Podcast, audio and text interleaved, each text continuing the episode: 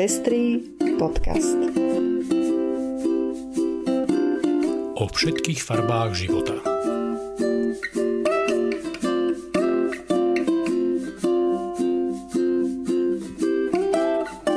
Vítame vás pri 25. vydaní Pestrých správ. Bolívia sa priblížila k prijaťu zákona o registrovaných partnerstvách.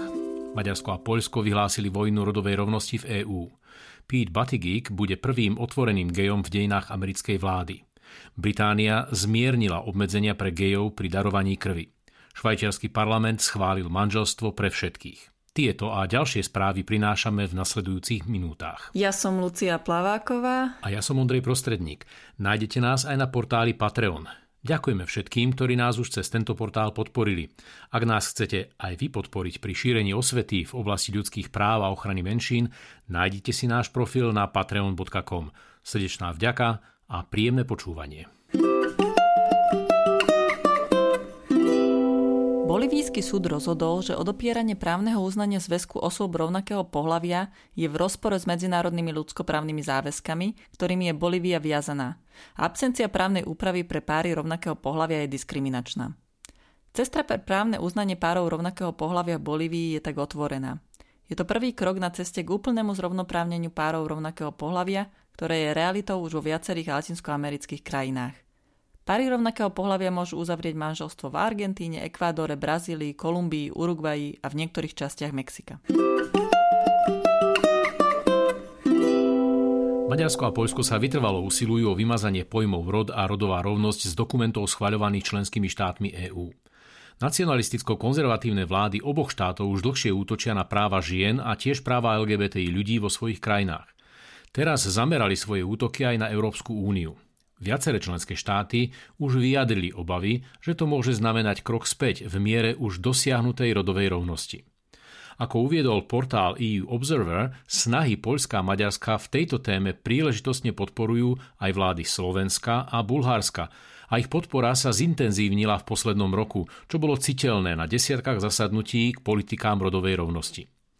Pri pohľade na personálne zmeny na Slovenskom ministerstve práce a sociálnych vecí v režii ministra Krajniaka táto správa vlastne ani neprekvapuje. V tieni chaotického prístupu našej vlády k pandémii sa tak Slovensko celkom bez chaosu a cieľene zaraďuje do klubu štátov, ktoré rodovej rovnosti v EÚ vyhlásili ideologickú svetu vojnu. Estonské referendum o tradičnom manželstve, o ktorom sme v pestrých správach už hovorili, sa posúva bližšie k realizácii. Estonský parlament ho schválil v prvom čítaní. Bolo to však tesné hlasovanie. 48 poslancov a poslanky hlasovalo proti a 51 za. Občania a občianky budú v referende odpovedať na otázku, či by manželstvo malo zostať zväzkom muža a ženy. Ďalší osud referenda, ktoré pôvodne plánovali na 18. apríla 2021, však môže byť otázny. Opozícia jasne deklarovala jej záujem podať tisíce pozmenujúcich návrhov, aby zadržala návrh referenda v ústavnoprávnom výbore parlamentu. Budúci kabinet novozvoleného amerického prezidenta Joea Bidena má niekoľko historických prvenstiev. Teraz pribudlo ďalšie. Ministrom dopravy v novej americkej vláde bude Pete Buttigieg, ktorý sa otvorene hlási k svojej homosexuálnej orientácii.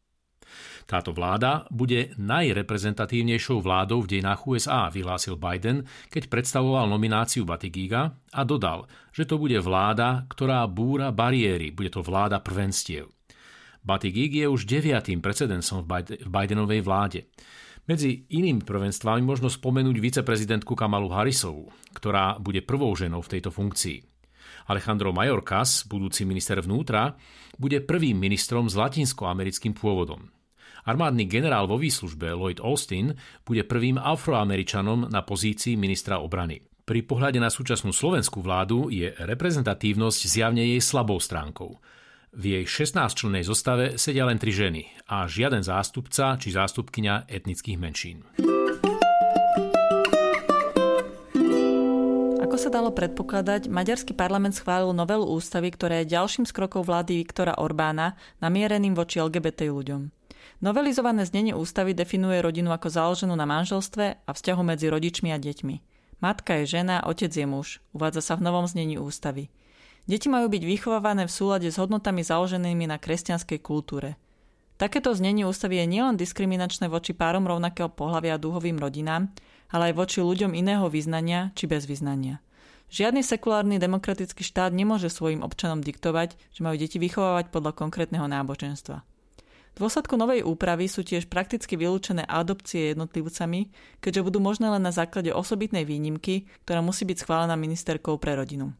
To vie v súčasnej dobe ultrakonzervatívna Katalín Novak, ktorá propaguje model tradičnej rodiny. Touto úpravou Maďarsko ubližuje nielen všetkým LGBT ľuďom a ich blízkym, ale aj deťom v detských domovoch, ktorým znižuje šance na vlastný domov a rodinu. Kurióznu pokutu nedávno dostal parížský magistrát. Ako informovala agentúra AFP, mesto musí zaplatiť 90 tisíc eur za to, že podľa inšpekcie zamestnávalo priveľa žien na vysokých manažerských pozíciách. Primátorka Anne Hidalgová označila rozhodnutie ministerstva pre štátnu službu za absurdné. Dôvodom pokuty bol pomer 11 žien a 5 mužov na riaditeľských postoch magistrátu v roku 2018, čo inšpekcia vyhodnotila ako porušenie zákona o rodovej rovnosti. To, čo je na byrokracii krásne, je, že absolútne nerozlišuje, preto si trúfa na čokoľvek, uviedla primátorka Hidalgová. Pokutu zaplatí a však odnesie na ministerstvo osobne v sprievode so všetkými asistentkami, riaditeľkami a zamestnankyňami magistrátu. Je paradoxné obviňovať nás za tieto menovania, ktoré umožnili dohnať meškanie, ktoré máme, konštatoval podľa denníka Le Monde Hidalgovej námestník pre ľudské stroje Antoine Juliu. Mesto Paríž by už v budúcnosti nemalo byť takto penalizované, pretože zákon prijatý v roku 2019 oslobodzuje od pokuty tých zamestnávateľov, ktorí vymenujú do riadiacich funkcií príliš veľa mužov alebo žien. Podmienkou však je, že tento stav nevedie k všeobecnej nerovnováhe v zastúpení mužov a žien. Ženy momentálne zastávajú v parížskom magistráte iba 47% vyšších riadiacich funkcií. Pri pohľade na situáciu na Slovensku je situácia žiaľ opačná. V otázke rodovej rovnosti zaostáva Slovensko za väčšinou krajín Európskej únie. Rebríčku, ktorý mapuje rozdiely medzi ženami a mužmi v hlavných oblastiach politického rámca, EÚ, to je práca, peniaze, vedomosti, čas, moc a zdravie, sa nachádzame na 26. mieste, pričom za posledných 10 rokov sme sa prepadli o 7 miest. V indexe rodovej rovnosti sme dosiahli skóre 52,4 zo 100 bodov a nachádzame sa tak približne 14 bodov pod priemerom EU1. Veľká Británia sa pridáva ku krajinám, ktoré zmierňujú obmedzenia darovania krvi pre gejov a bisexuálov. Vo Veľkej Británii doteraz platil plošný zákaz darovania krvi pre mužov, ktorí mali v posledných troch mesiacoch sex s iným mužom. Gejovia a bisexuáli budú môcť vo Veľkej Británii darovať krv za predpokladu, že sú v dlhodobom vzťahu. Britská vláda tento krok označila za historickú zmenu. Pripomeňme si, že kým stále viac a viac krajín upúšťa od diskriminačného vylúčovania geo a bisexuálov z krvi, dokonca aj Maďarsko, tak Slovensko v tomto ohľade extrémne zaostáva. Na Slovensku je totiž to muž, ktorý mal v posledných 12 mesiacoch sex s iným mužom, trvalo vylúčený z darovania krvi. Takýto diskriminačný prístup je naozaj veľmi ťažko pochopiteľný a patrí medzi celý zoznam zmien, ktoré je potrebné spraviť k tomu, aby LGBT ľudia na Slovensku mali naozaj rovnoprávne postavenie. Viac než 370 náboženských predstaviteľov z celého sveta podpísalo výzvu na zákaz konverznej terapie, metódy, ktorá sľubuje zmenu sexuálnej orientácie alebo rodovej identity. Signatári a signatárky vyhlásenia patria k hlavným svetovým náboženstvám a mnohí z nich sú zástancami práv LGBTI ľudí. Patria medzi nich napríklad juhoafrický arcibiskup Desmond Tutu či bývalý hlavný írsky rabín David Rosen. Výzvu podpísal aj anglikánsky biskup z Liverpoolu Paul Baez a bývalá prezidentka Írska Mary McAleesová. Zákaz konverznej terapie už pripravuje aj Spojené kráľovstvo. Premiér Boris Johnson ešte v júli povedal, že je to odporná metóda a v ich krajine nemá čo hľadať. Verím, že túto výzvu si všimnú aj predstavitelia cirkvy na Slovensku, ktorí žiaľ stále dávajú priestor propagátorom konverznej terapie ako sme toho boli svetkami aj pri nedávnej konferencii jej zástancov, na ktorú pozývala aj konferencia biskupov Slovenska. Medzinárodná organizácia ILGA zverejnila svoju každoročnú správu o stave štátom podporovanej homofóbie v jednotlivých krajinách sveta. Podľa ich vyhodnotenia je v 69 krajinách OSN homosexualita stále trestná, z toho v 6 krajinách hrozí ľuďom s inou sexuálnou orientáciou trest smrti. Naopak 28 krajín OSN uznáva manželstvo pre všetkých, 34 krajín OSN poskytuje inú formu uznania partnerského zväzku a 32 krajín OSN umožňuje priosvojenie, to je zosvojené dieťaťa partnera, ktorý je jeho biologickým rodičom. Slovensko žiaľ v otázkach zabezpečenia rodinných práv ľudí inej sexuálnej orientácie úplne zlyháva. A spoločne s ostatnými postkomunistickými krajinami patrí medzi posledných pár krajín Európskej únie, ktoré nemajú žiadnu právnu úpravu zväzkov párov rovnakého pohľavia. Švajčiarsky parlament schválil minulý týždeň zákon, ktorý umožňuje párom rovnakého pohľavia vstúpiť do manželstva. Táto malá a tradične konzervatívna krajina sa tak prekvapivo priblížila k väčšine európskych krajín, ktoré toto právo svojim občanom a občiankám garantujú už dávnejšie.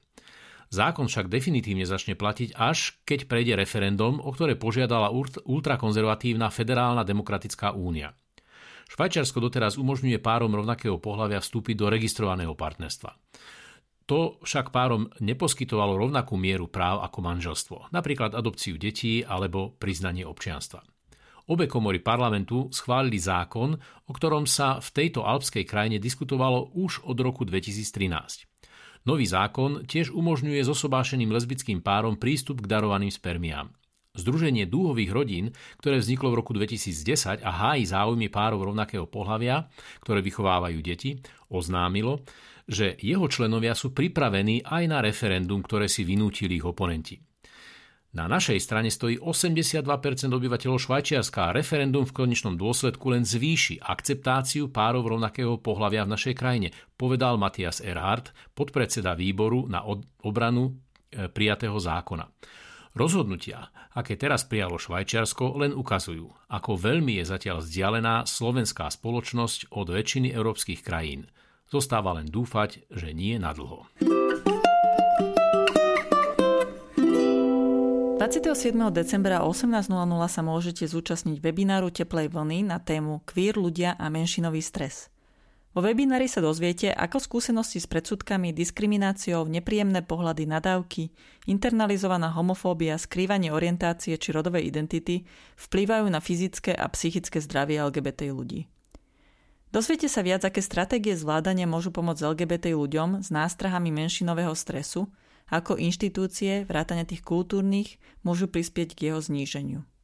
Webinár si môžete naladiť na facebookovej stránke Dúhový rok 27. decembra o 18.00. Ja pre vás tentokrát pozvánku nemám. Idú sviatky a ak aspoň trochu môžete, nájdite si čas pre svojich najbližších a venujte im seba, svoju lásku a pozornosť. Viem, mnohí zo zodpovednosti alebo z nutnosti zostanete v izolácii. Tak potom určite vymyslíte nejaký náhradný spôsob, ako sa priblížiť k ľuďom, na ktorých vám záleží. Za tvorcov Pestrého podcastu vám prajem príjemné prežitie Vianočných sviatkov a šťastný nový rok. Napriek všetkému. Vďaka za vašu vernosť a podporu pri sledovaní našich podcastov. Na budúci pondelok budeme oddychovať a najbližšie nás budete môcť počuť až v novom roku 4. januára 2021. Do počutia.